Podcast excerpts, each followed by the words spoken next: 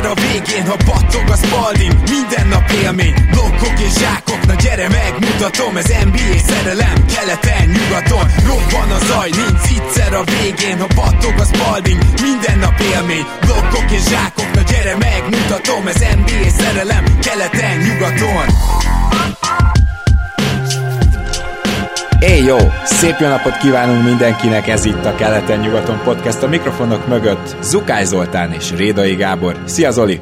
Szia Gábor, sziasztok, örülök, hogy itt lehetek. Hát ma is két csapattal jövünk, hatalmas meglepetésre, de előtte még szeretném tisztázni azt, hogy ugye nem Omer Prospernek hívják a Dallas választottját, hanem rövidítve Omex Prospernek, ugye az előző adásban ezt sikeresen elrontottam, pedig Zoli Konstans jól mondta, ezen túl Omex lesz, ez is ugye két nevének az összevonásából készült ez a, ez a kis becenév, de ez szerintem már mindenkinek nagyon tetszik. Egyébként Oliver Maxence Prospernek hívják, úgyhogy ezzel a kis kiegészítéssel kezdeném, illetve volt egy korábbi ilyen felvetés, amikor még a redraftot csináltuk, hogy hát Kobe White miért került nálam olyan hátra, és erre is szeretnék reagálni nagyon gyorsan, csak hogy mert vártam, hogy mikor csinálunk postaládát, de szerintem az még nem most lesz, csak egy két-három hét hónap múlva, lehet, hogy szeptemberben, úgyhogy most érnék erre ki, hogy szóval az én felfogásom egy draftnál, hogyha úgymond ilyen rálátásom van, és előre tudom, hogy ki milyen típusú játékos lesz, hogy olyan típusú játékost előbb választok, aki mondjuk lehet egy nyolcadik ember, de az egy bajnok csapat rotációjában is lehet nyolcadik ember, tehát például egy padról jövő védekező ember, aki legalább 30 valány százalékkal azért bedobja a triplát, nem kell egyedül hagyni. Nyilvánvalóan ez nem tud többet ez a játékos a kosárlabdáról, mint Kobe White. Kobe White egy jobb kosaras, hogyha így nézzük természetesen. Csak az a baj, hogy Kobe White soha a büdös életben nem lesz, legalábbis mostani tudásunk szerint egy bajnok csapat hatodik ember, ő ugye hatodik ember típus, és hát ezért van az, hogy Kobe White nálam nem tudom én 30 lett, miközben nála nyilvánvalóan kevésbé tehetséges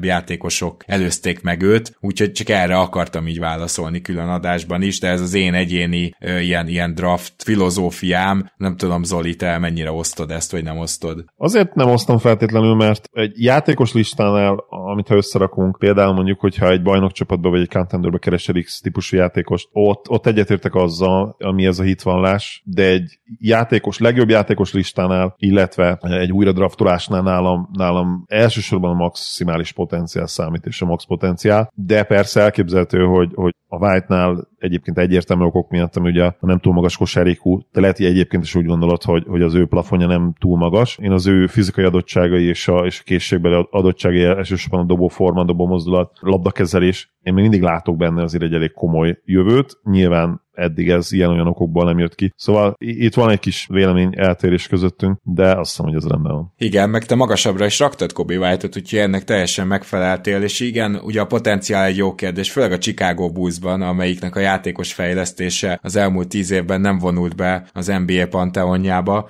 és hát sajnos kénytelen vagyok úgy átkötni, hogy a most következő csapatunk és sem, ugyanis a Charlotte Hornetsről beszélünk ma először. Arról a Hornetsről, amelynek tavaly volt egy átmeneti idénye egyértelműen, hiszen ugye volt a Miles Bridges botrány, és emiatt meggyengültek, és aztán még jött Lamelóból sérülése, és azt az egyet meg kell hagyni, hogy nagyon-nagyon jól kihasználták, mert azonnal úgy gondolták, hogy akkor fiatal tesztelésre használják ezt az évet, más néven tankolásra, és hát el is érkezett a, a draft időpontja, ahol a második helyen húztak, és majd innen fogjuk kezdeni, természetesen Charlotte Hornet szakértőnkkel, aki eh, hébe-hóba még podcastel is a Hornetsről, ő pedig Lepsényi Péter, nem nagy meglepetésre. Szia Peti! Szia Gábor, szia Zoli, és köszöntöm a kedves néző hallgatókat is. Igen, hát nem biztos, hogy a legpozitívabb hangvételbe kaptatok most el.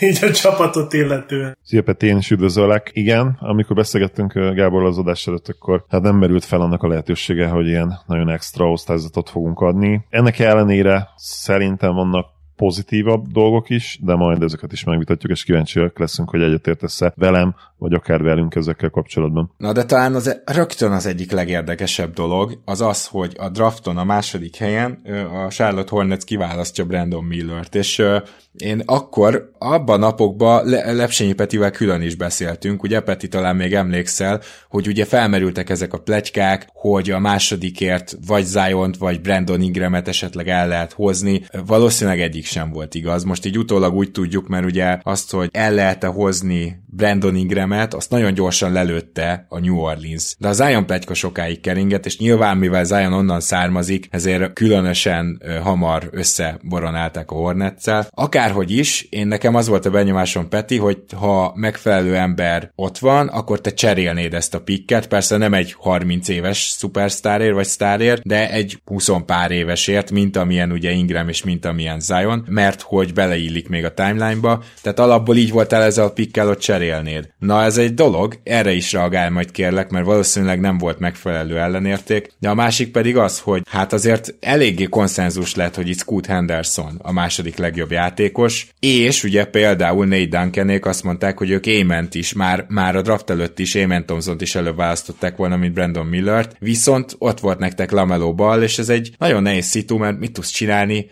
vagy megpróbálsz lejjebb cserélni, vagy nem érdekel, és kihúzod kihúzod, aki jobban tetszik. És most őszinte leszek, egy meccset játszott Scoot Henderson a nyári ligában, és ötöt Brandon Miller, és hát ez alapján Scoot Henderson legalábbis jelenleg egy minőséggel, vagy szinttel, vagy egy klasszissal jobb játékos. Ezzel abszolút egyet tudok érteni, és egy kicsit korábbról indulnék, az pedig a tulajdonos váltás, és az a dolog, hogy ez mennyire befolyásolta a draftot is. Tehát itt azt tudni kell, hogy, hogy Jordannek még óriási beleszólása volt a draftba. És én sem vagyok túl pozitív, mert én azt gondolom, hogy ha bent van egy olyan tehetség, mint Scoot Henderson, akkor, akkor ki kell húzni. Nyilván nem lehet messze menő következtetéseket levonni, ebből a nyári ligából, de hát, hogy te is már egy félig utaltál rá, azért uh, eléggé felemás a sikeredet Millernek, és Scootban meg abszolút lehetett látni azt, amit projektáltak ugye belé.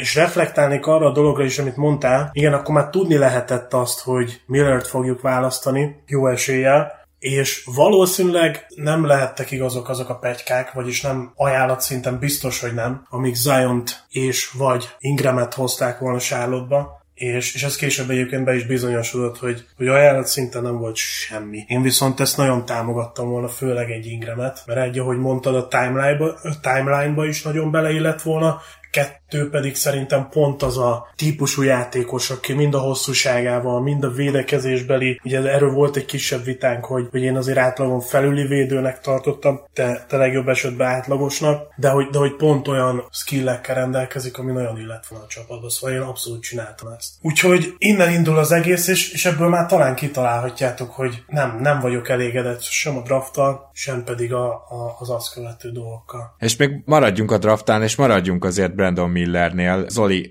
azt tudom, most már így mind a kettőtökkel külön is beszéltem ugye erről, tehát hogy azt tudom, hogy hármunk közül te vagy a legbizakodóbb Millerrel kapcsolatban, ugye én azt gondolom, hogy a nyári ligában azért azt láthattuk, hogy tényleg mindenből tud valamicskét, csak hát semmiből nincsen egyelőre kiemelkedő skillje. Na most ugye fiatal és wing, tehát erre lehet alapozni, és ugye Paul George irányába mehet várhatóan, már csak azért is, mert a kedvenc játékosa is ugye Paul George videókat nézeget szabad idejében, de, de lesz-e belőle egyáltalán egy Paul George? Mert azt gondolom, hogy ha lesz, akkor már, akkor már megérte még egy ilyen rohadt erős drafton is kihúzni a második helyen, csak ugye ezt most nem tudjuk, és nyilván erre most te se fogsz tudni válaszolni, de egyébként így a nyári liga után, meg látva például akár Raymond thompson azon a szintén csak egy meccsen, akár uh, Scoot henderson mennyire vagy bizakodó, illetve mennyire tudod megvédeni ezt a második helyes pikket? Én szerintem nem annyira nehéz megvédeni ezt a pikket, ugye Scoot Henderson potenciájáról nagyon sokan pozitívan vélekednek, és nyilván valóan, mint top 3-as pick, természetesen benne van a superstar potenciál, de szerintem ez ugyanúgy igaz Brandon Millerre is, és Millerrel kapcsolatban, ha csak a játékát néznénk, és, és a modern NBA, NBA-re extrapoláljuk ezt, szerintem kevesebb kérdőjel van vele kapcsolatban, mint, mint Scoottal kapcsolatban. Nyilvánvaló az, hogy a pályán kívüli dolgok miatt összességében ezt mégse jelenthetjük ki, hogy kevesebb a kérdője vele kapcsolatban. Ha csak egy fit szempontot nézünk, akkor teljes mértékben értető, hogy, hogy miért őt draftolták és nem Scootot. Még akkor is, hogyha persze tudott volna játszani ugye Lamelo Scoottal, de nem lett volna annyira természetes fit, mint amilyen a Lamelo Brandon Miller duó lehet, és ha már nem jött össze az első pick, és, és a, a leges legjobb fit természetesen, ami aki csak Lamelo mellé jöhetett volna, és talán a legizgalmasabb duó is lehetett volna ugye az NBA-ben ez a bizonyos Wemby Lamelo tandem, és erről sokat beszéltünk is, akkor szerintem értető a Brandon Miller pick, még úgy is, hogy ugye vannak ezek a pályánköveli dolgok, ami remélhetőleg már a múlt része, és soha többet nem keveredik semmilyen, még csak megközelítőleg semennyire problémás helyzetben. Hát ezt mindannyian reméljük egyébként, nem csak a Hornets drukkerek, de minden esetre én ebbe a pillanatban azt mondanám, hogy én Eamon thompson is előbb húztam volna, mint őt. Szóval nyilván egyelőre elég korlátozott információink vannak, meg vannak azért ilyen nyers vingek, akik ha harmadik, negyedik évükre tudják beváltani a hozzájuk fűzött reményeket, de azt azért tudni kell, hogy alapvetően a wingek szoktak a legkészebbek lenni a fiatalok közül, és azon a poszton megy leghamarabb a fejlődés. Tehát azért a magas embereknél és a klasszikus playmakereknél, vagy pedig irányítóknál, ugye nem akarok itt beskatujázni senkit, azért ott nagyobb türelemmel viseltetünk általában, mint a wingek irányába, úgyhogy ilyen szempontból is érdemes lesz nézni majd Millert, viszont hát ez a Nick Smith Junior pick sem tűnik valami jónak, ugye a 27. helyen húzott a Hornets, nem tudom, hogy ismerőse valakinek az, hogy a Hornets húz egy olyan kettest, aki csak scoringban jeleskedik. Ugye milyen nagyon jól sült el eddig a Monk pick is, és a Book Knight is, tehát hogy sikerült még egy ilyet húzni, és hát Nick Smithnek egészen szörnyű volt szerintem a nyári ligája egy, egy fél meccset kivéve, tehát egy fél meccsen át tudta hozni ezt a hatodik ember szerepet, persze a nyári ligában nem a padról jött, de értitek. Vélemények? Peti, Nick Smith Jr. Én kicsit ezzel vitatkoznék, és az előbb azt mondtam, hogy a drafttal nem vagyok elégedett. Én inkább a Brandon Miller pickkel nem vagyok elégedett. Ugye Nick Smith Jr.-t lotterybe projektálták nagyon sokan, nagyon sok mock draft. Annak ellenére is, hogy egy egyetemi szezonja volt, és annak is a nagy részét ugye kiült egy, ha jól emlékszem, térd sérülés miatt. Viszont ő a középiskolában egy ötcsillagos prospekt volt. Ugye beszéltetek talán az előző adásban, vagy kettővel ezelőtti adásban Zoli említette, hogy azért ez egy eléggé rangos elismerés, amit nem osztogatnak csak úgy puszira. És én azt láttam a nyári ligából is, ugye amire gondolom te utaltál, ez a 33 pontos meccse volt. Igen. Ö, elég jó mezőny hatékonysággal. Ugye két nyári liga volt, a Las vegas és, és melyik volt a másik, segítsetek? Sacramento. Sacramento, így Sacramento. És a Sacramento az egyébként jól sikerült neki, és én teljesen azt látom benne, hogy ő lehet az új Tyrese Maxi, mozgásban, dobás kiválasztásban, tehát a, a, az emberünk az konkrétan egy ilyen egyszemélyes támadógépezet, ami kiegészül egy, egy minimális playmaking és ami szerintem nagyon underrated vele kapcsolatban, az a védekezése. Tehát a méretei azok megvannak, és meg is mutatta, hogy tud és akar is védekezni, és hogyha egy ilyen uh, scouting reportot megnéztek és elolvastok, akkor abban is benne van az, hogy az akarat arra, hogy védekezzen, az megvan, és lábon is elég gyors ahhoz, hogy egyeseket, ketteseket, akár hármasokat is, bár az elég kis termetű, de le tudjon védeni egy az egyben. Ez amúgy jól hangzik, ezt tényleg aláírom, és hogyha ennyire látszott ez a Summer League-ben, és akkor ebben már elkülönbözik a nálatot látott Melik Monktól, és az eddig nálatok látott James Book Knight-tól, tehát hogy ennyiben már is jobb. Én egy kicsit tartok tőle, hogy megint ugyanezt a kategóriát húztatok ki, de hogyha például csak már ez a védekezni akarás megvan benne, akkor ő, ő biztosan időről időre fel fog tudni robbanni, tehát ez benne lehet. Úgy dobnám át Zolinak a labdát, hogy James Nugget is vegyük bele, akit nyilván mivel ugye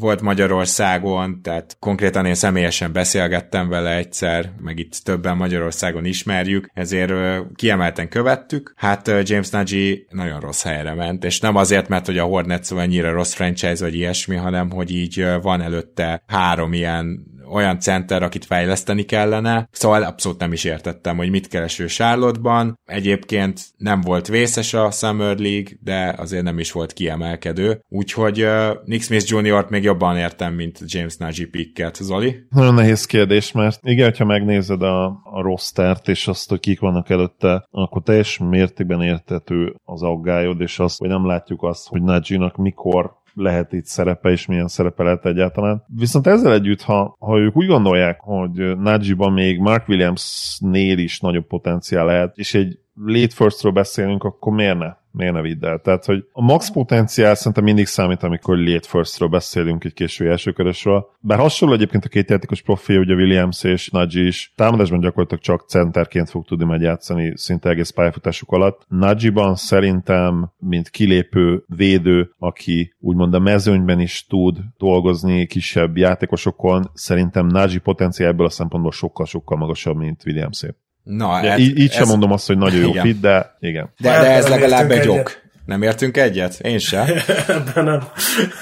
Szerintem Williamsnek lényegesen nagyobb kosári kúja és skillsetre hasonló, igen, de egyikük se fog elvállalgatni középtávolikat vagy hármas, de az, amit a palán körül Williams tudott, soha nem fogja tudni Nagy. Szóval ezzel nem értünk egyet, Zoli. Oké, okay, ez, ez, ez, ez, ez kiderül. Már, már melyik részében, mert amit mondtál, azzal minden, mindennel egyetértek, tehát hogy amit én mondtam, az az, nem azt mondtam, hogy nagyobb potenciál van összességében Nagyiban, hanem azt mondtam, hogy uh, lábbal gyorsabb, atletikusabb játékos, ami szerintem tény. De még azt sem feltétlenül mondom, hogy, hogy a gyűrű, mint védő, hogy a gyűrű védésében feltétlenül jobb lesz, bár szerintem egyébként ebben is, hát csak a mozgékonysága miatt is nagyobb esély van. Én, én Najit nyilván csak védekezésre gondolok, de, de abszolút látom egyfajta Jaren Jackson Jr.ként, mert tényleg annyira ritka ez a lábsebesség és wingspan ezen a poszton, hogy, hogy ott szerintem elképesztő potenciál van benne ebben a két dologban. Nyilván a támadójáték az, az, az igen, ott Williams se egy zseni, de ha azt mondod, hogy támadásban és arra értetted a gyűrű közeli dolgokat, hogy Mark Williamsben nagyobb potenciál van támadásban, akkor lehet, hogy azt mondanám, hogy igen, bár szerintem mind a ketten ebből a szempontból rohadtul nyersek. Hát én itt csak annyit tennék hozzá, hogy azért Nagy ezt a lábsebességet nem igazán tudta kamatoztatni, vagy megmutatni a nyári ligába, tehát azért ezzel még várjunk óvatosan, mert lehet, hogy az Európában nagyon erősnek tűnt az ő centerhez képesti sebessége, aztán lehet, hogy az NBA-ben nem fog annyira. A másik meg, hogy hát olyan ütemérzékkel blokkolni, de ezt Peti is mindjárt elmondja szerintem, ő nem fog tudni, mint Mark Williams, tehát Mark Williams ebben szerintem kiemelkedő, és a Jaren Jackson Jr. párhuzamhoz azért ez hiányzik nekem egy picit. Hát én se látom azokat, amiket így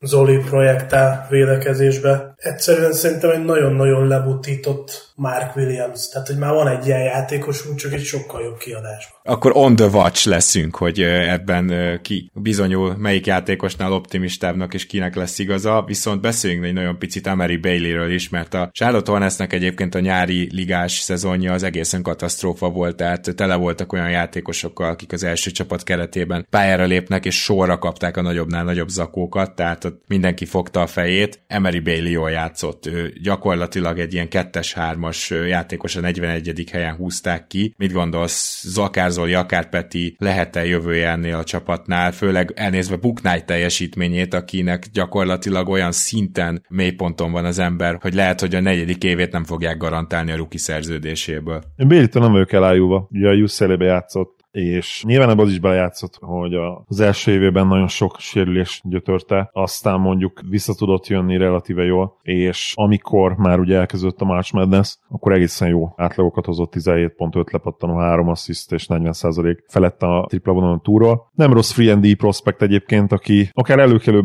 helyen is, akár az első körben is szerintem elkeltett volna, hogyha több mérkőzésen tud játszani, és még inkább megmutatja azt, ami az egész szezonban, ami, ami sikerült neki igazából a második felében esetében, de ahhoz a, a szezon elején ugye alacsony kísérletszámmal dolgozott, nem, nem dobott rá akkor sok triplát, úgyhogy emiatt azért kérdőjeles. Minden esetre ő ragyogó fit szerintem, mind a második helyen draftot Miller, mind Lamelo, sőt azt is mondhatom, hogy Williams mellé is, és akár PG mellé is, úgyhogy nagyon kíváncsian várom, hogy hol tud esetleg játszani, akár már az első évben. Meglátjuk, ugye Clifford nem feltétlenül híres arra, hogy Roma játszhatja az újoncokat.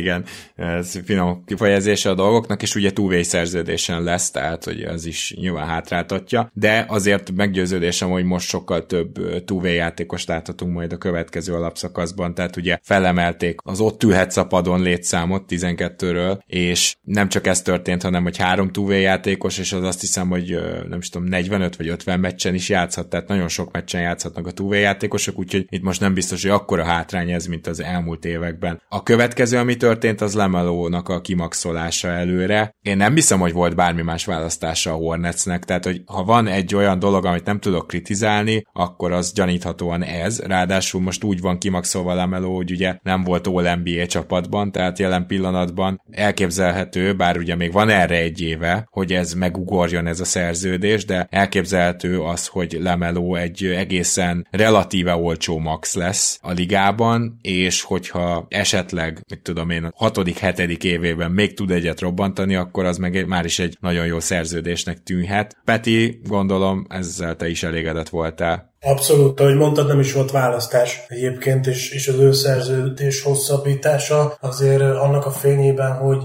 nem tudom, Desmond B-nek milyen pénzeket kaptak előtte, ez meg még jobban erősített arra, hogy, hogy ki kell maxolni, és azzal, amit mondtál, azzal is teljesen egyetértek, hogy ez későbbiekben azért egy elég jó kinéző szerződés lehet. Nyilván a sérülés faktor az nálam mindig benne van, de hogyha jól emlékszem, akkor 56 meccs volt talán, vagy 54, a legkevesebb, amit játszott. Most, hogyha 65-70 meccsen pályára tud lépni, akkor is azt mondom, hogy ez egy baráti szerződés lesz, hogyha ezt az All-NBA szintet meg tudja ugorni, tehát ez az All-Star-ról All-NBA szint, amit ugye várnak tőle a Hornets drukkerek, meg a szakértők is ezzel lamentálnak, hogy vajon képes lesz-e ezt megugrani. Én azt tippelném, hogy akkor lesz erre képes, hogyha a saját pontszerzésén még tud egy szintet emelni, erről sokat beszéltünk Zolival, de ettől függetlenül azért egy ilyen prospekted van, akkor azt megnézed a következő öt évben is, tehát ez azt gondolom nem kérdés. Az nagyon nagyobb kérdés, hogy ugye mit csinálsz, ha van egy Miles Bridges helyzeted. És végül is a Hornets kivárásra játszott, és azt mondta, hogy figyelj, itt van a qualifying offer, és akkor nézd meg, hogy tudsz a piacon szerezni magadnak ajánlatot, azt persze meccselték volna valószínűleg, és nem tudott Bridges, és értjük, hogy ez miért van. Utána végül a qualifying offer egy évre visszajött, természetesen, hogyha itt most rendeződnek a dolgok, akkor ő maradhat még a Hornetsnél, tehát azt szoktuk meg, hogy a qualifying offer az inkább, annak az elfogadása az inkább egy ilyen középső újat jelent, és el akarok menni jövőre, csak hogy tudjátok, csak most nem kaptam jobb ajánlatot, ugye Greg Monroe-ra emlékszem, aki így szépen el is távozott Detroitból. Én azt gondolom, hogy itt most teljesen más a helyzet, minden esetre Zoli, hogy kezelted volna ezt a Bridges helyzetet? Mit gondolsz erről, a, erről az egyéves qualifying offer szitúról, mert szerintem így ebben a formában ezt még soha nem láttuk. Ez nagyon nehéz kérdés, mert nyilván, hogyha asset management a szempont, akkor persze még akár az is értető lett volna, hogyha oda megkínálnak neki valami nagyon nyomott szerződést, ami az incidens előtti piaci árának mondjuk a 60%-a. Mondjuk uh, például egy 4 per 80-at bekínáltál volna neki, ha meg vagy róla győződve, uh, hogy rendben van most már a srác? Lehet, igen, viszont szerintem ez arról is szólt, hogy a Hornets vezetősége, ami ugye így folyamatosan változik, vagy legalábbis ugye most változott az, hogy ugye MJ eladta a részesedésének a nagy részét, és most már ugye kisebbségi tulajdonos. Nem tudom, nagyon nehéz kérdés ez tényleg, mert ha engem kérdezel, és nyilván próbálom beleképzelni magam ebbe a szituációba, és ugye tudjuk, hogy melyik érában vagyunk, bár már túl vagyunk valamilyen szinten a MeToo érán mégiscsak egy nagyon érzékeny társadalmi közegben vagyunk, és ez hatványozottan igaz természetesen Amerikára, és valószínűleg ez erősebb lett volna annál, hogy, hogy akkor ne veszítsük el teljesen ezt a játékost, és én lehet, hogy ki is raktam volna a csapatból. Ez ilyen kettős, ugye ez ilyen kettő közötti történet, amit a Hornets is választott, és véletlenül úgy gondolják, hogy talán egy év múlva már mindenki elfelejti ezt a dolgot, vagy legalábbis lesznek, akik elfelejtik, és még akkor is tudnak majd adni egy ilyen bizonyos nyomott ajánlatot, ami, amivel nem kell megfizetni természetesen, és nem ilyen 30 plusz milliókról beszélünk, meglátjuk. Igen, Peti, neked van-e bármi háttérinfód itt az ügyel kapcsolatban? Ugye Bridges egy nagyon szűkszavú bocsánatkérést tolt le, de nem azért, mert hogy ő most feltétlenül nem akarna ugyan nagyon alaposan bocsánatot kérni, hanem egyszerűen azt az ügyet ugye lezárták, és ő nem, nem beszélhet róla. Tehát, hogy így nagyjából ez a helyzet. Szóval ebben a szituban volt olyan beatwritere esetleg a Hornetsnek, aki valamit ki tudott hámozni? Igazából ő alapból egy nagyon kedvező ítéletet kapott, és volt egy olyan megegyezés, hogy amit te is mondtál, a franchise és közte, hogy ezt a statementet, amit igazából így a press előtt végül is mondott el, ez ilyen nagyon rövid, nagyon lényegre törő, és ez annak is volt a része, hogy ezzel a feltétellel fogadják vissza, hogy ő elmondja azt, amit elmondott. Tehát, hogy ezt az időt ezt arra használja fel, hogy hogy magába nézzen, jobb emberré váljon, és mellette saját elmondása szerint is edzett, tehát nem hagyta abba az edzéseket, és én azt gondolom, hogy ennek a fényében akármilyen marketing értéke is van ennek, ez ilyen formában vállalható volt, hogy visszahoztuk Kuóval, és szerintem ezt Zoli mondta előző adásokban, hogy, hogy ő azért még úgy van vele, hogy ő még azért várja a zsákot. Tehát, hogy benne lesz egy olyan bizonyítási vágy idén, ugye tíz meccset kapott, de utána ami majd arra fogja predestinálni, hogy ő is megkapja azt, amit az incidens előtt várt. Igen, tehát így valahogy mindenki jól járhat. Na, most akkor beszéljünk arról a két free agentről, az egyik ugye restricted, vagyis hogy korlátozott szabadügynök, PJ Washington és ugye Kelly Oubre a másik, akit még nem hozott vissza a Hornets, akik miatt akár azt is mondhatnánk, hogy még nem adhatnánk osztályzatot, mert itt van nekem egy elméletem. Tehát Szerintem itt sign trade lesznek, tehát ha a Hornets vissza akarja őket hozni, legalábbis Ubrét, akkor már visszahozta volna. PJ Washingtonnál is ezt gyanítom, de ott még lehet, hogy egyszerűen csak ez a kivárás van, hogy akkor szerez valamit magadnak a piacról, hogyha nem, akkor maradsz a qualifying offerért. De az a helyzet, hogy az egész piac arra vár, hogy elinduljon az első dominó, ami leginkább Lillard lehet, mert én szerintem ez a Harden deal ez vagy nem is fog összejönni, vagy ha összejön, akkor nagyon későn, és már nem mozdít meg semmit. Másik ilyen dominó elindító az egy esetleges Siakam csere. De több olyan csapat is lesz, aki a nagyobb cserék után fel kell, hogy töltse a keretét, és ahhoz minimumokat tud használni, illetve sign and trade tud majd, hogyha nem megy az apron fölé, ugyebár. Na most én azt gondolom, hogy például a Miami-nek akár PJ Washington, akár Kelly Oubre relatíva olcsón rohadt jól jönne, akár sign and trade-ben, mert nem hiszem, hogy azért minimumért megszerezhetőek, de más csapat is lehet, aki még erre vár, és nekem van egy olyan érzésem, hogy azért nem történt itt még semmi, mert a maradék olyan szabadügynökök, akik még, még jobb játékosok, nagyobb nevük van, és ugye a Hornetsnél kettő is van, azok arra várnak, hogy melyik csapat az, amelyiknek hirtelen kelleni fog ember. És ezért áll a piac. Tehát be van ragadva a piac szerintem, és ezért nem hallottunk még semmit. Zoli, mit szólsz az elméletemhez?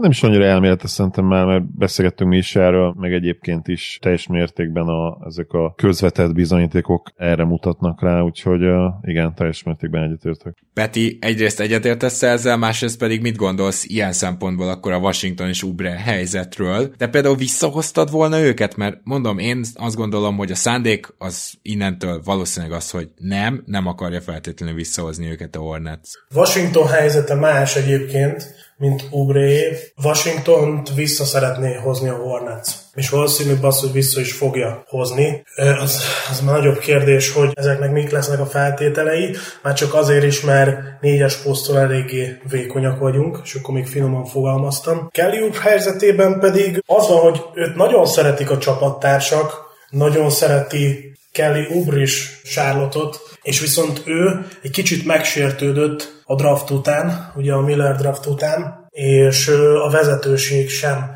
számol vele ilyen meg nem erősített információk szerint. Úgyhogy a két játékos helyzete az merőben más. Oké, okay. na most kérdés, hogy ebből még mi lesz a következő két hónapban, de számomra a legnagyobb talány az, hogy ez a csapat akkor most merre is tart. Tehát olyan, mintha jelenleg ők se tudnák, és éppen ezért nehéz értékelni ezt az off-season-t, legalábbis jól értékelni. Egyrészt gyakorlatilag minden draft pickbe bele tudok kötni, de most még nem olyan erősek az információim, hogy ezt olyan bátran tegyem természetesen. De hát másrésztről pedig, ugye, ha ez a csapat visszakapja Bridges-t, visszakapja Lamelót, aki a sérüléséből már abszolút visszajött, és elvileg százszázalékos, én úgy tudom. Na most itt van ez a gárda, amelyik tudjuk, hogy nem tud ezért majd így igazán tankolni. Nem is bontották fel a keretet, de nem is sikerült megerősíteni, és akkor emellé jön az, hogy szerintem nem a legjobb prospekteket húzták ki, egyesével majdnem az összes draft pickre ezt rá lehet mondani, ugye az egyik nagyon ékes példája az, hogy Leonard Miller kettővel James Nagy után ment ki, ő tud négyest játszani, és egyébként ugye beszéltünk már a Minnesota felvezetőbe arról, hogy a Summer League-et az gyakorlatilag széttépte, tehát egy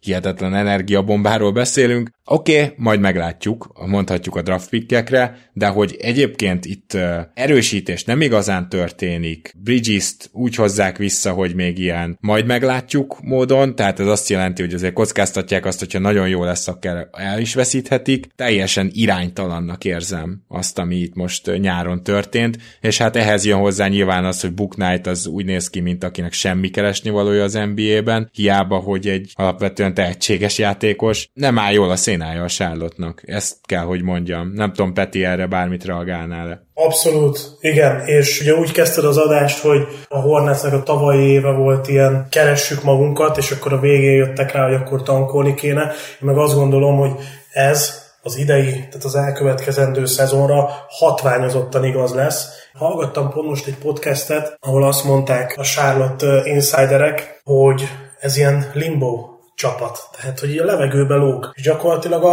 a legnagyobb ilyen csapat most a ligába, mert ö, olyan szintű bizonytalanságok vannak, amik semmelyik másik franchise-nál nincsenek jelen. És ez kezdődik azzal, egészen a kígyó fejétől, hogy a tulajdonos váltás által Kupcseknek a pozíciója is meggyengült, és erről riportok is kijöttek, ugye akinek jövőre lejár a szerződése. Sőt, már azzal kapcsolatban is jöttek ki hírek, hogy ki lesz az utódja, ami ugye tudjuk, hogy nem egy ideális szituáció. Összekapcsolták egyébként a charlotte egy fiatal asszisztens GM-mel, aki a Brooklynnak jelenleg a general manager helyettese, Jeff Peterson, kiről röviden annyit kell tudni, hogy az egyik legnagy becsben tartott exec az NBA-ben, és még 2013-ban kezdte a az NBA-s pályafutását a Hawksnál scoutként, és mászta meg a ranglétrát, és mindenki, mindenki tiszteli, és több insider információ szerint is ő lehet a legesélyesebb majd Kupcsek posztjára. Tehát innen indul a lavina, és ez gyűrűzik ugye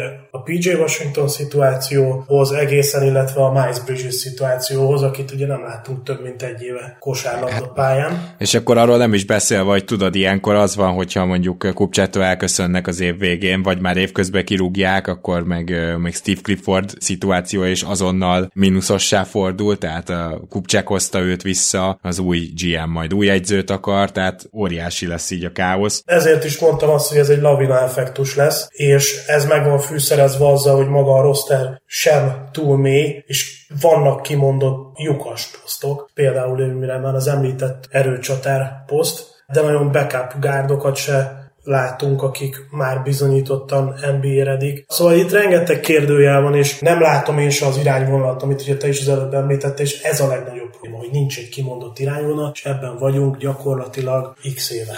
Én erre az off-seasonre így egy egy-kettedet tudok adni, és én azt mondanám, hogy, vagy kettes alá talán, talán legyen kettes alá, és azt mondanám, hogy ez a csapat hiába, hogyha mindenki egészséges, és van egy olyan kezdőd, amiben benne van Lamelo, Rosier, Miller és Bridges, és ahhoz már Mark Williams is ugye egy tökéletes kiegészítés, az nagyon szépen hangzik, ennek a csapatnak semmilyen cserepadja nincs gyakorlatilag, bár hozzátenném gyorsan, hogy én nagyon várom Cody Martint, hogy végre lássuk egészséges teljesen egy egész évben, mert szerintem neki ez lesz az az év, amikor eldől, hogy ő ki tudja elhozni magából azt, ami benne van, és ami Zoli szerint és szerintem is akár Kélebnél is több lehet, tehát egy tehetségesebb játékosról beszélünk alapvetően, mint az Ikertesó, szóval őt nagyon várom. Érdekezésben mindenképpen. Hát is, de, de tudod, passzolásban is, tehát az is egy fontos dimenzió. Nyilván Gordon Haywardtól éppen mennyi meccset látunk, az egy teljes rejtély, szóval összességében én azt gondolom, hogy ez a csapat olyan 12-13 lesz keleten, lemarad a play-inről, de nem tud majd igazán tankolni sem. Tehát olyannak várom ezt a szezont, pont azt az iránytalanságot látom a végkimenetben is. Ja, ezek a jóslatok. Zoli?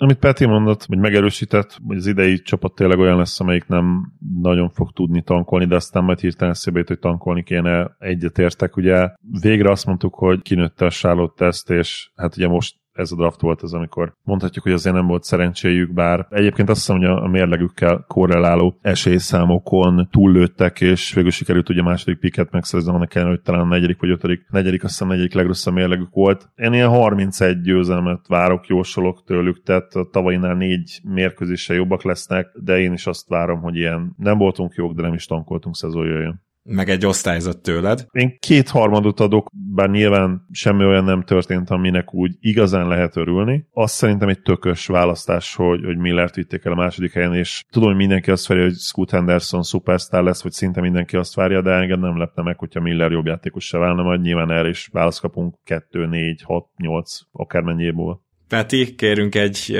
osztályzatot tőled is, és hova várod ezt a csapatot? Először gyorsan reagálnék az Oli utolsó mondatára, hogyha megengeditek. Én nagyon meglepődnék azon, hogyha Brandon Miller jobb játékos lenne, mint Scott Henderson, akármelyik pontján a pályafutásának, úgyhogy én nem vagyok ennyire pozitív. Kettes az osztályzatom, mégpedig azért, mert volt még egy olyan dolog, amiről megfeledkeztünk, de szerintem ez is egy, egy óriási butaság volt, hogy Dennis Smith Jr. nem tartottuk meg. De jó, és... hogy mondod, fel is írtam magamnak, csak átugrottam. Igen, mindjárt visszamódosítom a kettő alá egy kettedre, de igen, ezt se értettem. Igen, és, és már csak azért sem értettem, mert pont az, amit ő hozott, vagy ami ennek a csapatnak kell, hogy periméter védekezés, és ráadásul kimondottan jól tért vissza egy, egy, kis, hát egy kisebb, nagyobb kihagyás után. Minden védekező metrikben ott volt, előkelő helyeken, és nem visszahozni. És ráadásul azt mondatja velem, hogy, hogy a Nets ilyen gyorsan lecsapott rá, és megszerezték talán potom pénzért, ha jól emlékszem, 2,2 millióért, hogy nem is állt szándékában a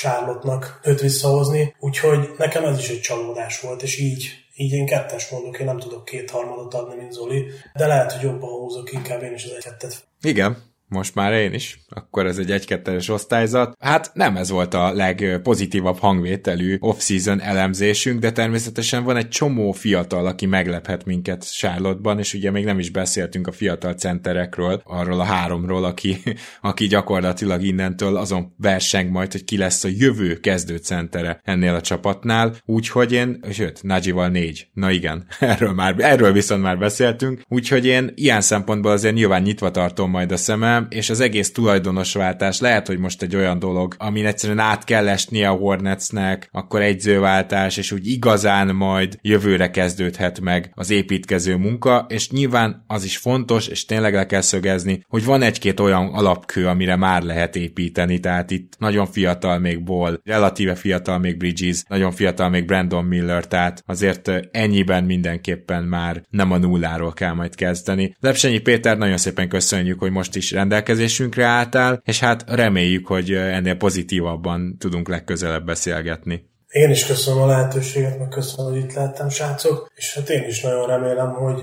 ahogy mondtad is, az ezt követő szezonban már egy pozitívabb hangvételű beszélgetésben tudok részt venni veletek. Köszönöm, sziasztok! Én is köszönöm, hogy itt voltál, Peti, Mi pedig akkor megyünk is tovább. A következő csapatunk pedig a Phoenix Suns lesz, és hát a Suns nem meglepetésre jobb osztályzatra számíthat majd, mint a Charlotte Hornets. A Phoenix Sunsról beszélve pedig már sok éve állandó vendégünk itt az adásban. Most sajnos már leginkább csak a Suns adásokra, de akkor is nagy-nagy szeretettel köszöntjük a korábbi meghatározó NBA podcastert, Kunzsoltot, azaz Makát. Hey ho!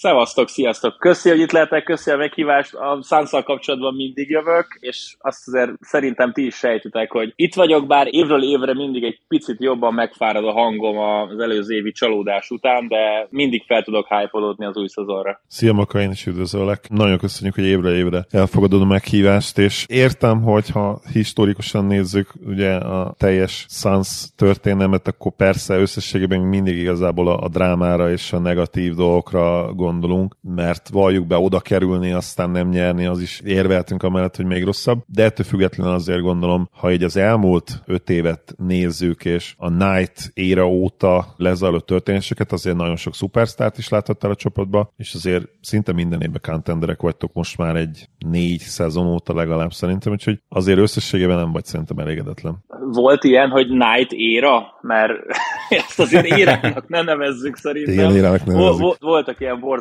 időszakok, igen, amikor Brandon Knightra meg Eric Bledsoe-ra kellett nagyon felpörögni. Ö, igen, amellett azért igen, lehet érvelni, hogy jobb az, hogyha a csapatod bajnok esélyesként vág neki a szezonnak, mint hogyha pontosan tudod, hogy valahol ott a buborékban leszel a tizedik és a hatodik hely környékén, és nem tudod még eldönteni, hogy most azért szurkolj, hogy a csapat bejusson a rájátszásba, vagy azért szurkolj, hogy jobb legyen a draftjogod. De aztán meg, amikor ott vagy a tűz közelébe, és elhiszed, hogy na, akkor ez az az év, és kicsit már elkezded elképzelni, hogy milyen lesz böngészni a Championship merchandise-t a, a hivatalos oldalon, aztán jön egy nagy pofára esés, most már zsinórban harmadik éve, akkor azért nehéz, nehéz mindig egy picit úgy nekiállni az off-szezonnak, meg aztán várni a szezont, hogy na most akkor idén majd akkor megint csak. Könnyebb azért egy olyan, olyan embernek az élete, aki már látott bajnoki címet, legalábbis a kosárlabda csapatától. Most az a szerencsém volt, hogy némileg vigaszként, septapaszként a, a Vegas Vegas Golden Knights megnyerte a Stanley kupát, úgyhogy csak és kizárólag hányatatott sorsú franchise-okat követek, de legalább a, a hokiban már tudtam egy, egy bajnoki címet ünnepelni. És a másik érdekesség az az ezzel kapcsolatban, hogy a,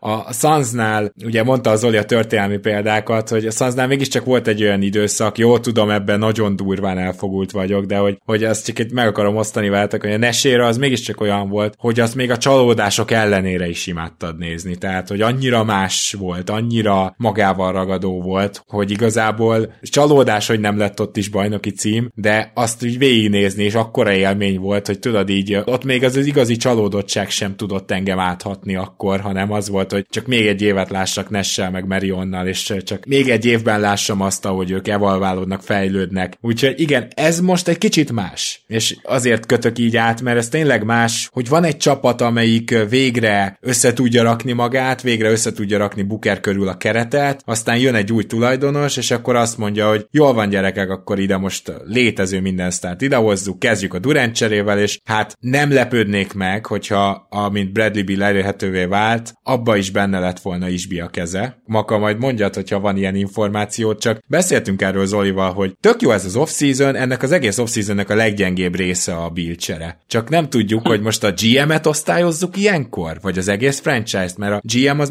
megcsinálta, amit mondtak neki. Én nem vagyok benne biztos, hogy a Bill csere az nem inkább a tulajdonosnak tudható be. Igen, az egész építkezés azt hiszem, hogy Isbiának, a, Isbiának köszönhető. Tehát azt hiszem, ahogy te is elmondtad, megérkezett, és úgy akart ő megérkezni, hogy nem a langyos levest kóstolgatni, hanem ő ténylegesen az első pillanattól kezdve mindent meg akart tenni egy bajnoki cím megszerzésében. A deadline előtt már ott egyébként volt bőven-bőven információ arról, hogy James Jones-szal ő többször beszélgetett erről, hogy mit kéne tennünk, hogy Durant megérkezzen. És valamelyik podcastben most pont eh, Michael Bridges-t hallgattam, aki gyakorlatilag az egész szezonban azon mosolygott Cam Johnsonnal, hogy na vajon mikor leszünk elcserélve. Aztán ez ugye elcsendesedett még a, ugye a szezon előtti hírek után, amikor ugye Durant kijelentette, hogy vagy a Miami-ba, vagy Phoenixbe szeretne menni. Ez elcsendesedett, igazából szerintem ő úgy gondolta, hogy akkor a Netszel valamit lehet kezdeni, és utána, ahogy ez így szépen csendesedett el, és ahogy jöttek a sérülések a Sunsban, érződött az, hogy jó, ez nem lesz idén elég. Úgyhogy igen, Isbia úgy a Durant cserébe, úgy a Bill cserébe is benne lehetett,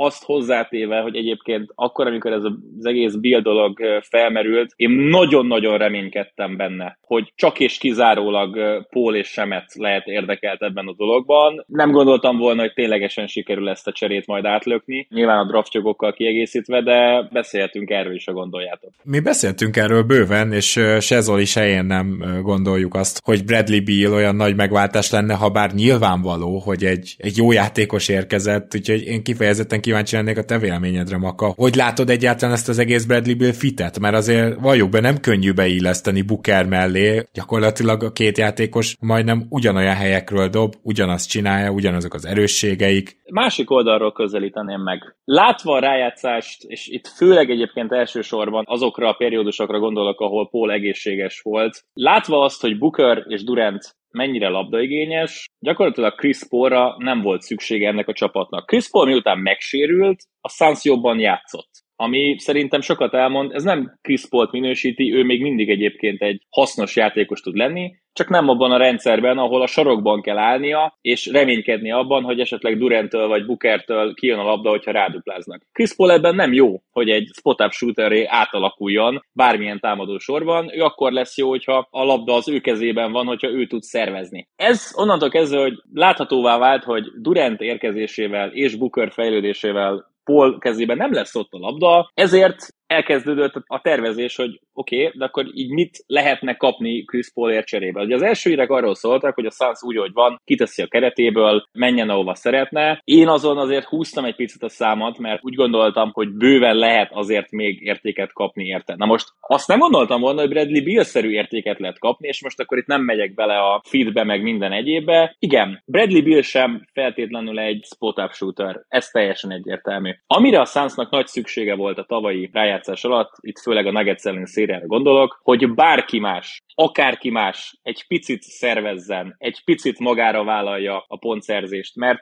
igen, volt meccs, ahol uh, Durant és Booker, nem tudom, 71 72-74 pontot dobtak, és az kellett, hogy ez a csapat nyerjen, meg ugye az volt a meccs, ahol Semet hirtelen annyi pontot dobott, mint az egész szezonban korábban, de hogy összességében nem volt egy ilyen játékos. Kempén abszolút visszaesett. Étontól, ugye ezt már évek óta beszéljük, én mindig, mindig, mindig sokkal, de sokkal többet várnék, de egyszerűen nincs meg benne az a tűz, hogy lekaparom az arcomat a bajnoki címért. Ő ott van, teszi a dolgát, szed egy-két pattanót, védekezget, de, de Chris Paul volt az, aki odament, és néha jól melbevágta, egy kicsit beleköpött a szájába, hogy kérlek, Diandré, csináld már a dolgokat, mert különben tényleg az ember jókedélyen mosolyog, nézelődik, de nem érzed azt rajta, hogy meghalna a pályán. Úgyhogy elkanyarodtam, de tehát az a lényeg, hogy amit Chris Paulért lehetett kapni, és most semetet is ide vehetjük, mert aztán az ő szerződése is évről évre egyre rosszabbnak tűnt, ahhoz képest Bradley Bill sokkal jobb játékos. Frank Vogelnek lesz a feladata, hogy megoldja azt, hogy ez a három sztárjátékos kiegészülve egy fél sztár étonnal, és a rengeteg-rengeteg fantasztikus, ám csendes kiegészítő emberrel, akit sikerült megszerezni az off mit tud összerakni, és emiatt én azért fel tudok pörögni, még akkor is, hogyha millió egy kérdésem van a szánszal kapcsolatban, és hogy hogy fog ez az egész kinézni. Zoli, szerinted Fogel alkalmas lehet erre? Mert szerintem mind a ketten ugyan kicsit húztuk a szánkat a Bill cserénél, de az egyző cserénél egyáltalán nem húztuk a szánkat. De hát ez azért mégiscsak egy óriási feladat, azt gondolom, hogy három labdaigényes, elsősorban pontszerző játékost egy rendszerbe be tudjál rakni. Még, még a Nets nagy hármasánál is tudtad azt mondani, hogy James Harden inkább kihoz 10-11 asszisztot, de itt azért ilyet nem várhatsz el senkitől. Fogelt ugye nem feltétlenül arról, arról ismerjük, hogy ő egy ilyen támadó zseni lenne, viszont Kevin Young, ha jól tudom, de majd Remcelforce Maka, őt ilyen kreatívabb XNO típusnak gondolják, és ha ő van mögötte, és ő lesz a támadó játék kialakítása mögött, mint ahogy olvastam ilyen híreket, és remélhetőleg ez tényleg így lesz, és nem ragaszkodik Vogel ahhoz a ütőkártyához, úgymond a kezébe, hogy mindent ő rakjon össze, és ő hívja a, a játékokat, akkor szerintem ez egy még a tavainál is, és az elmúlt években látottaknál is jobb offenz lehet. De ez az egyik faktor, ami kell hozzá szerintem, és egyébként én Vogelt idézőjelesen ismerve nem kételkedem, hogy ő, ő egyébként nem egy hatalmas egóval rendelkező edző, és szerintem egy nagyon-nagyon jó edző, abban, amit ő jól tud csinálni, és itt arra is lehet ugye tere, ami elsősorban a védekezés összerakása lesz, és ugye beintegrálni azokat a játékosokat, akikről majd beszélünk, és hogy miért sikerült nagyon-nagyon jól ugye a Suns of season De az egész Bill dologra visszavezetett, tehát szerintem akkor működhet jól az egész, hogyha, hogyha Young megkapja azt a szerepet, hogy ő rakhatja ezt össze, és valószínűleg meg is fogja kapni. Illetve ha Bill vissza tud menni, ugye említettem akkor, hogy nem egy spot-up shooter, egyébként tavaly talán egészen a breakout évéig kellett visszamenni, ami ugye a 23 életével lejátszott szezon volt, hogy, hogy annyira jó tripla kísérleteket lássunk tőle, mint, mint amit adnó akkor. És ez most ebben a szezonban ugye KP és Huzma breakout szezonja mellett ez valamennyire teljesült, és ő maga is lenyilatkozta, hogy jobb triplákat vállal el, mint nagyon régóta. Hogyha ez a játékos floor spacing szempontból és ezek a off-ball triplák szempontjából újra meg tud jelenni, és nyilvánvalóan, ami talán még fontosabb, hogy a védekezését bele tudja rakni, és le tud venni elsősorban Booker válláról terheket az alapszakaszban akár már, vagy mondjuk lehet, hogy ez igazából a kiegészítő emberek feladata lesz, hogy, hogy mind hármójuk vállairól vegyenek le terheket az alapszakaszban, akkor látok én is egy olyan esetőséget, hogy ez nagyon jól tud működni, de Bill szerintem évek óta nem volt az a játékos, úgy igazán, akire a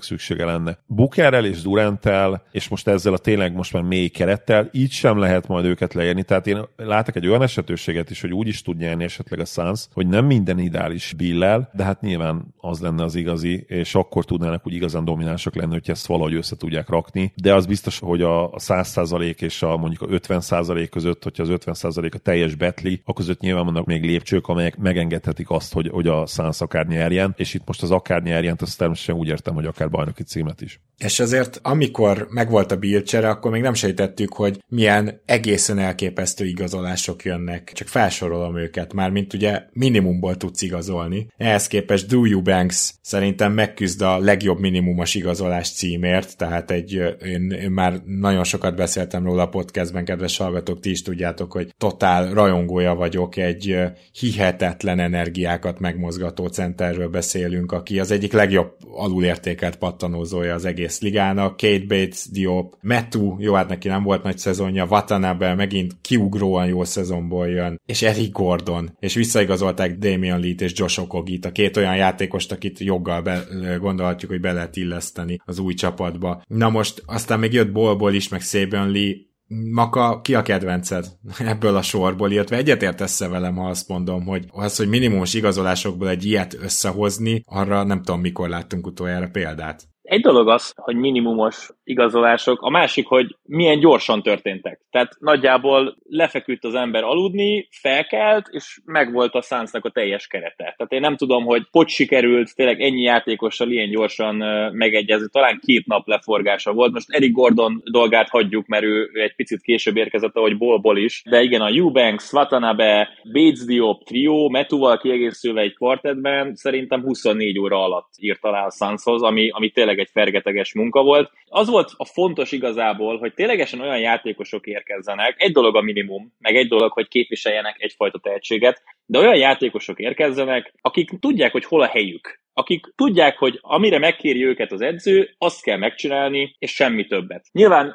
rémálmaim vannak, és néha még mindig izzadtan ébredek fel arra, amikor ugye Jay Crowder kiakadt, és gyakorlatilag kérte, hogy a Suns elcserélje őt, és inkább kiülte a fél szezont, mert úgy érezte, hogy ő nincs eléggé megbecsülve, és neki több dolog járna ebben a Sunsban. Tehát pontosan nem ilyen karakterekre van szükség egy olyan csapatnak, ahol ott van egy Kevin Durant, egy Devin Booker, egy Bradley Bill, hanem olyanokra van szükség, akik jó munkás emberként teszik azt, amire megkéri őket az edző, akik mindig mindent megtesznek a csapattársakért, akik szótlanul fogják tűrni, hogyha adott esetben nem kerülnek pályára, vagy ha pályára kerülnek, akkor labdát nem kapnak egy teljes negyeden keresztül, és ezt szerintem tökéletesen hozta James Jones, hogy megtalálja ezeket a játékosokat, ahogy említetted, Eubanks, Metu, akik dolgozni fognak, akik hajtani fognak, akik a védekezésben besegítenek, ha kell. Ha kell, Watanabe dob egy triplát, ha kell, Bates Diop fog majd beállni. Okogi ugye már tavaly hozta azt a szerepet, amit ugye gyakorlatilag Crowder is csinált, csak ő ezt egy sokkal szolidabb verzióban, anélkül, hogy, hogy arcoskodna, vagy anélkül, hogy minden más csapatnak a szurkolója a legjobban gyűlölje őt. Szóval ez, ez a másik... vagy, vagy, vagy, vagy, vagy anélkül, hogy rádobna kilenc triplát egy meccsen, amikor nagyjából e... három helyzete volt. Igen, igen, igen. Tehát ő, ő, ő úgy érezte, hogy örök a zöld lámpa, és ez azért is volt egyébként fontos, mert jól néz ki, meg hangzatos az, hogy Bill, Booker és Durant, de Szerintem a tökéletes forgatókönyv a Sunsnak az az, hogyha ebből a három játékosból nagyjából csak a mérkőzés nagy részében kettő van fenn. A mérkőzést így kezdik majd, az első félidőt így zárják majd, a második félidőt így kezdik majd, és a meccset úgy zárják, hogy mind a hárman fenn vannak, de szerintem lehet ezt a három játékost úgy rotálni, hogy ne lépjenek egymás tyúk szemére, hanem fönn legyen Booker és Bill, fönn legyen Booker és Durant, fönn legyen Bill és Durant, és a harmadik játékos egészséges pihenőket tudjon majd csinálni, és ezért van nagy szükség arra, hogy mindig legyen majd három nagyon jó kiegészítő játékos velük fenn a pályán. És én Bates Diabban nagyon bízom, szerintem itt ez lehet, nem lesz kitörő szezonja, szóval ugye hát nyilván nem lesz hozzá elég labdája se, de hogy ez lehet neki a tökéletes csapat. Utah Watanabe szerintem nem csodálkoznék, hogyha Durant külön kérte volna, hogy őt keressék meg, mert ugye pont Durant mellett egészen fantasztikusat futott a Netsben, most életében először estek be ugyanis a triplái az, hogy ő jó védő, azt mindenki tudta az NBA-ben, ugye én ezt korábban említettem is, hogy szerintem wingek között lábsebességben konkrétan első. Tehát ez az oldalirányú laterális mozgás, és soha senkit nem láttam ilyen sebességgel mozogni, mint amit Watanabe tud. És őt úgy jegyezte meg az egyszeri NBA drukker, hogy hát akit átzsákoltak többen is, hát igen, azért, mert ő odaért, meg oda is állt. Szóval, hogy ugye ennek igazából sokkal több pozitív oldala van, mint negatív. Newbanksről már áradoztam. Én azt hiszem, hogy ráadásul hogyha valaki hiányolná azt, hogy legyen még valaki, aki le tudja ütni a labdát, meg a három sztárból kettő azért sérülékenyebb, Durán közepesen Bill azért nem gyakran játszik végig egy szezon, de még 70 meccset sem. Szóval, hogy ha valaki azt hiányolta volna, hogy legyen itt egy úgy kvázi második ball handler még, aki egy picit a karmesteri pálcát is vészesedben át tudja venni, akkor arra megérkezett Gordon, akárhány éves, most már évek óta nem sérült, kiegyensúlyozott teljesítmény nyújt. A triplája azért néha elmegyeget, de hogyha itt ő neki az alapszerepe az lesz, amit te is mondtál, Maka, hogy így azért legyen még valaki a pályán, aki üres helyzeteket is mondjuk be tudja váltani, és ugye időről időre a kezébe kerül a labda, erre ő tökéletes, tehát hogy nagyon szépen körbeépítették ezt a keretet. Nem tudom, Zoli, te kiemelnél le esetleg valakit, aztán Gordonra majd még rátérhetünk. Watanabe mindenképpen, tehát ő nekem kifejezetten az a játékos, aki tényleg szinte tökéletes ebbe a szánzba, és megtestesíti azt a játékost, például a többek között általad is elmondott okok miatt Gábor, akit Maka keres, és akit nyilvánvalóan a Suns is keresett. Akár csereerő csatárként, akár kis csatárként is bevethető, tényleg nagyon sok lehetőséget biztosít arra majd ennek a egyébként nagyon mély Suns edzői stábnak, a, ami ugye Fizdélt is magában foglalja, ilyen kifejezetten ilyen sztár kiegészítő személyzet az edzőknél is. Nyilván van még egy nagy kérdés, mert ezek mind csodálatos igazolások. Tehát Gordon, Gordon úgy nagyon jó igazolás, hogy nem is kell igazából máshol játszatnod őt, csak ott, ahol igazán jó cserekettesként, és ez is szerintem elmondja azt, hogy egyébként mennyire jó, és mennyire mély lehet ez a szánsz, mert Watranabét simán csere erőcsatárként, kis csatárként tudod játszatni, Jobot, Bézdiopot, megszoktam a Job, ugye Dasagana Job, nagy kedvencünk, ugye még a... És azóta se tudjuk, hogy ő, hogy ő miért volt Job, és Diap meg miért Diap, de mindegy, tehát hogy... Még... Igen, valószínűleg elegendő idő eltelt a kettő között, hogy ne akarjuk tökéletesen ejteni, és inkább amerikaiasan, nem tudom. Szóval nyilván, ami szerintem, vagy ami szerintem kérdőjel, és nem biztos, hogy nyilvánvaló, Maka véleményére kíváncsi leszek majd, hogy akkor most csere irányító posztot azt megoldja már az alapszakaszban Bill és Booker egymás között felosztják, vagy te látod esetleg azt, hogy Saban Lee kapja a játék lehetőséget, ez az egyik fontos kérdés, ami eszembe jutott. És egyébként meg szerintem meg vagyunk mindenhol máshol, mert Eubanks szerepét is én egyértelműen látom a cserecenter poszton, és ő talán az egyik ilyen kertek alatt legjobb igazolás volt véleményem szerint a teljes off-season alatt, mert ő ugyanaz számon, mint Watanabe, hogy tökéletesen tudja azt, hogy, hogy mit kell tennie, és szerintem azt nagyon jól meg is fogja csinálni. Úgyhogy én látok most egy tízes rotációt, akár, és nyilván Na, várjunk, várjunk, várjunk.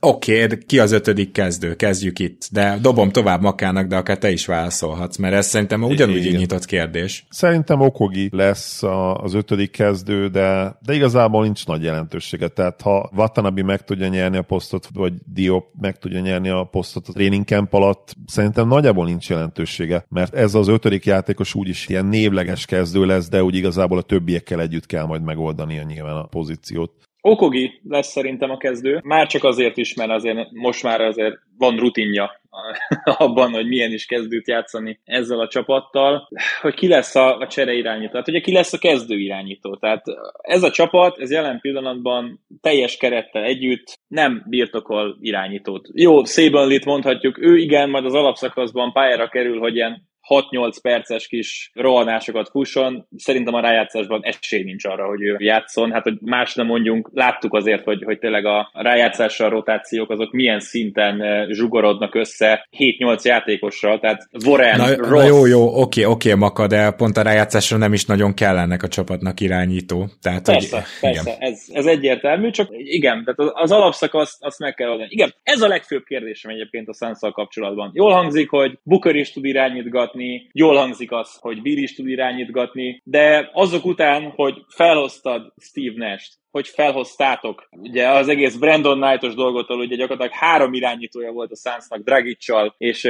Bledsoe-val, hogy szóba került az, hogy Chris Paul mennyire labdaigényes. Most kapunk egy csapatot, ahol, ahol nincs meg az a tradicionális játékos, aki majd, majd irányítani fog. Egy picit az jutott eszembe, és teljesen más azért a dolog, de emlékeztek-e arra, amikor Kobe Bryant mellett volt egy Smush Parker, amikor Eric Snow volt LeBron mellett az irányító. Tehát olyan típusú játékosok, akiknek nem kell azt a tipikus irányító feladatot megoldania. Valami ilyesmit szeretne most a Suns, látva azt, hogy mennyi egyegyezésre alapuló, meg mennyi elzárás leválásra alapuló játéka volt a csapatnak, az egész playoffban. Nincs szükség arra, hogy valaki folyamatosan a kezében tartsa a labdát, hanem itt ténylegesen az lesz, hogy milyen figurákat tudnak majd kidolgozni arra, hogy Bill jó helyzetbe hozzák, hogy Bookert jó helyzetbe hozzák, és akkor emellett jön majd az, hogy amúgy mind a három játékos meg tudja kreálni a saját dobását, hogy lesznek olyan periódusok, amikor Durant azt mondja, hogy rendben fiúk, akkor a következő öt támadás az enyém lesz, mert ti a kavicsot nem tudjátok a partra a Dunába bedobni,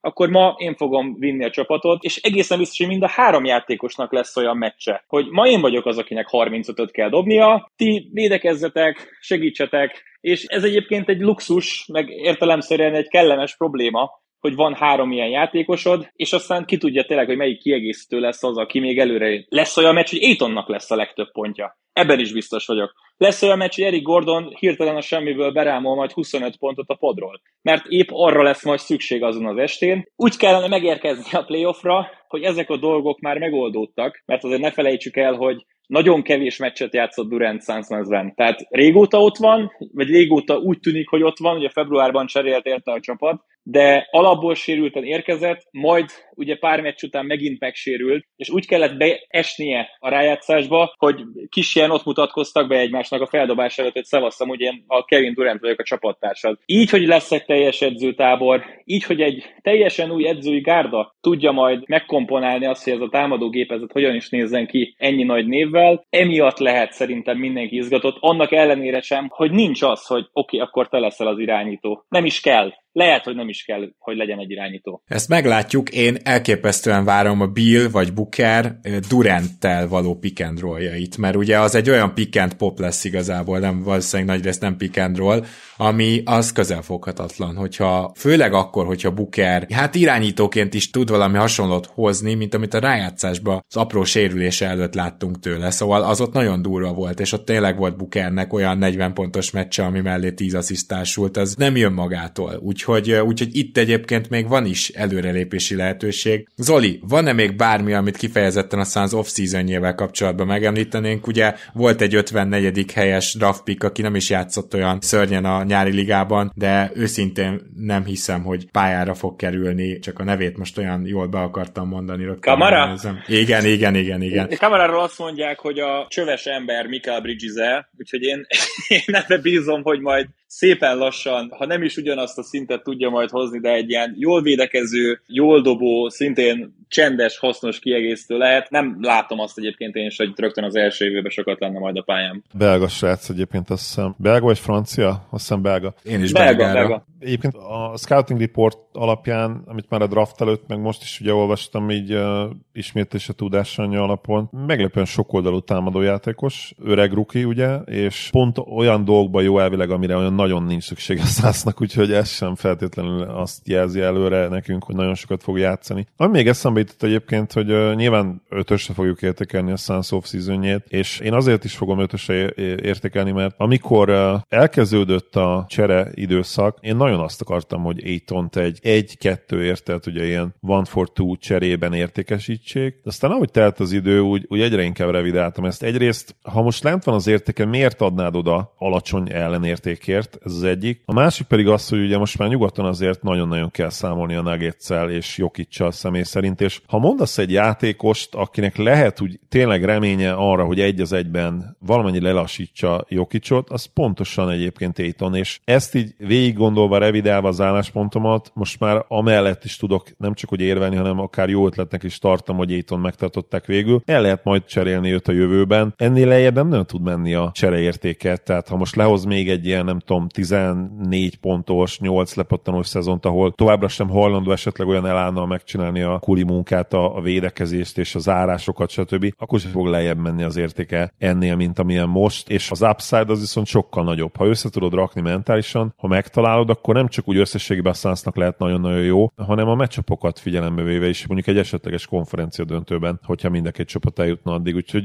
lehet, hogy ez is benne van már egyébként így a számogatásban. Annyit akartam hozzá fűzni, hogy akkor tud jó munkát végezni a védekezésből, hogyha nem fújják majd ki Jokicsról, de egyébként volt egy olyan pletyka, és ez egyébként most nem is tudom, hogy végül megjelente tényleges cikként, hogy Montival voltak komoly gondja igazából Aitonnak, és fordítva. Tehát ők nagyon-nagyon nem jöttek ki jól, és emiatt nem is tudták jól használni, neki se volt kedve egy olyan edző alatt játszani, akivel annyira nem jött ki jól. Hát reméljük, hogy el valamennyire majd visszahozza a lelkesedését. Hát azt hiszem, hogy ha egy ilyen csapatnak lehetsz a kezdő centere, akkor azért azt elfogadod. Igen, ez gyanús, hogy nem ez lesz itt a probléma, de beszéljünk egy kicsit arról akkor, hogy milyen lesz ez a csapat jövőre, illetve hogy Zoli már említette, hogy ötösre fogjuk osztályozni ezt az off A csillagot nem tudom felrakni én se egyébként, mert a Bill cserét onnan nézve persze tudjuk értékelni, hogy nem kellett sokat feladni érte, és hogy Chris Paulnál azért mégiscsak jobb fit, de azért ezzel a szerződéssel és ezzel a skillsettel csak nem fogom azt mondani, hogy tökéletes fit, ha egyszer nem az. És nyilván tehát ezzel a szerződéssel akárki is a tulajdonos, most látjuk a second apronhöz köthető szabályokat, nagyon-nagyon durván, hogy is mondjam, csak penge élen táncol a következő három évben a Suns, mert azt szerintem még a Suns tulaja sem akarhatja, hogy mondjuk itt draft pickeket veszítsenek el hét év múlva. Tehát ugye ez az egyik ilyen lehetséges szabály, amit hogyha a second apron fölött vagy azt hiszem háromból kétszer vagy négyből háromszor előző, abba a bizonyos adásban ez elhangzott, tehát akkor ugye akár veszíthetsz el konkrétan draft picket. Idáig szerintem nem mernek majd elmenni a franchise-ok egyik se. Na és ezért mondom, hogy, hogy a csillagot nem tudom feltenni, az ötös az teljesen rendben van, de hogy ez a csapat szerintem jövőre top 5 támadó csapat lesz. Könnyű lenne rámondani, hogy jó, top 3 vagy top 1, de nem, tehát szerintem az irányító nélküli csapatok az alapszakaszban a legeslegritkább esetben tudnak kiemelkedően jó támadó csapatok lenni, viszont egy ilyen tehetséggel megálló csapat ott lesz a top 5-ben. Az egyetlen kérdés az alapszakaszra nézve az ugye a védekezés. Az, hogy védekezésben a Suns ebbe a konstellációba és Fogellel mit tud összehozni, mert ha mondjuk ez az ötödik legjobb támadó csapat,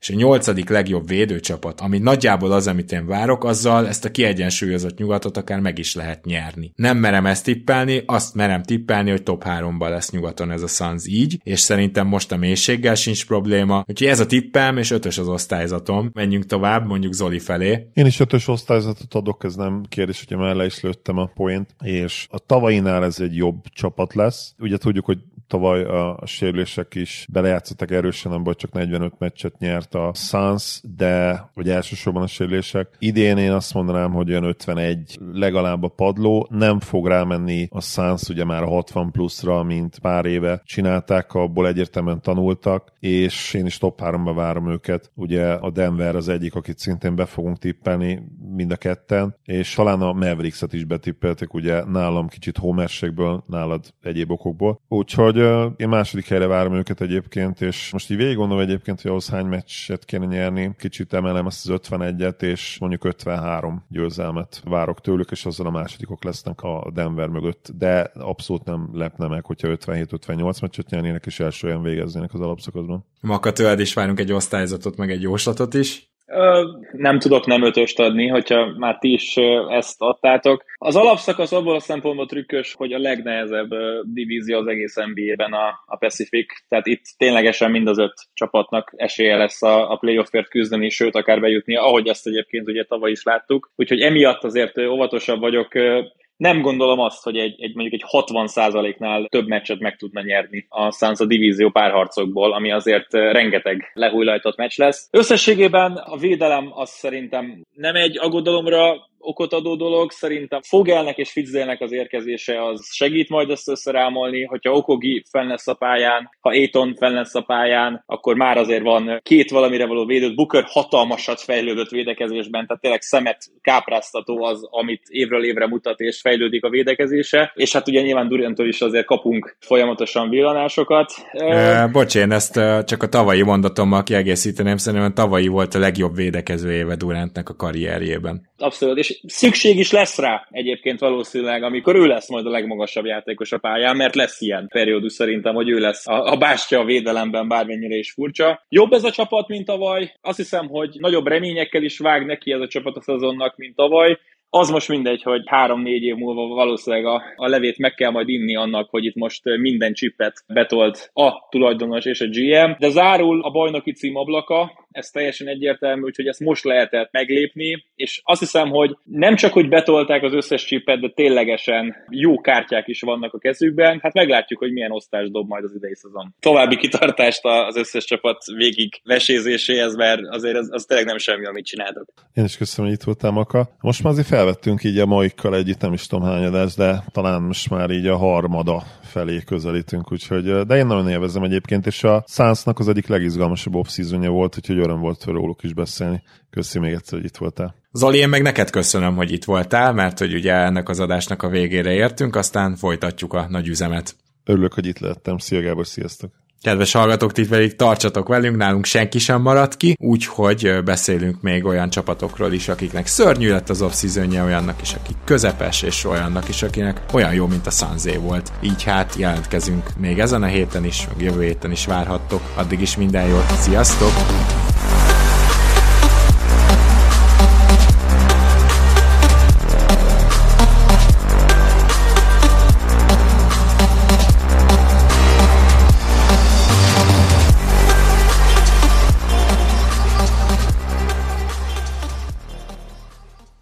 Ha más podcastekre is kíváncsi vagy, hallgassd meg a Béton műsor ajánlóját.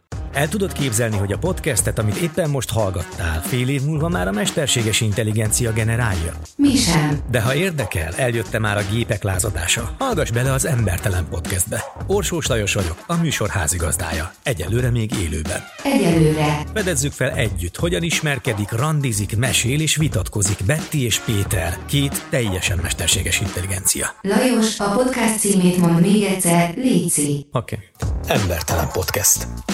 Ez a műsor a Béton közösség tagja.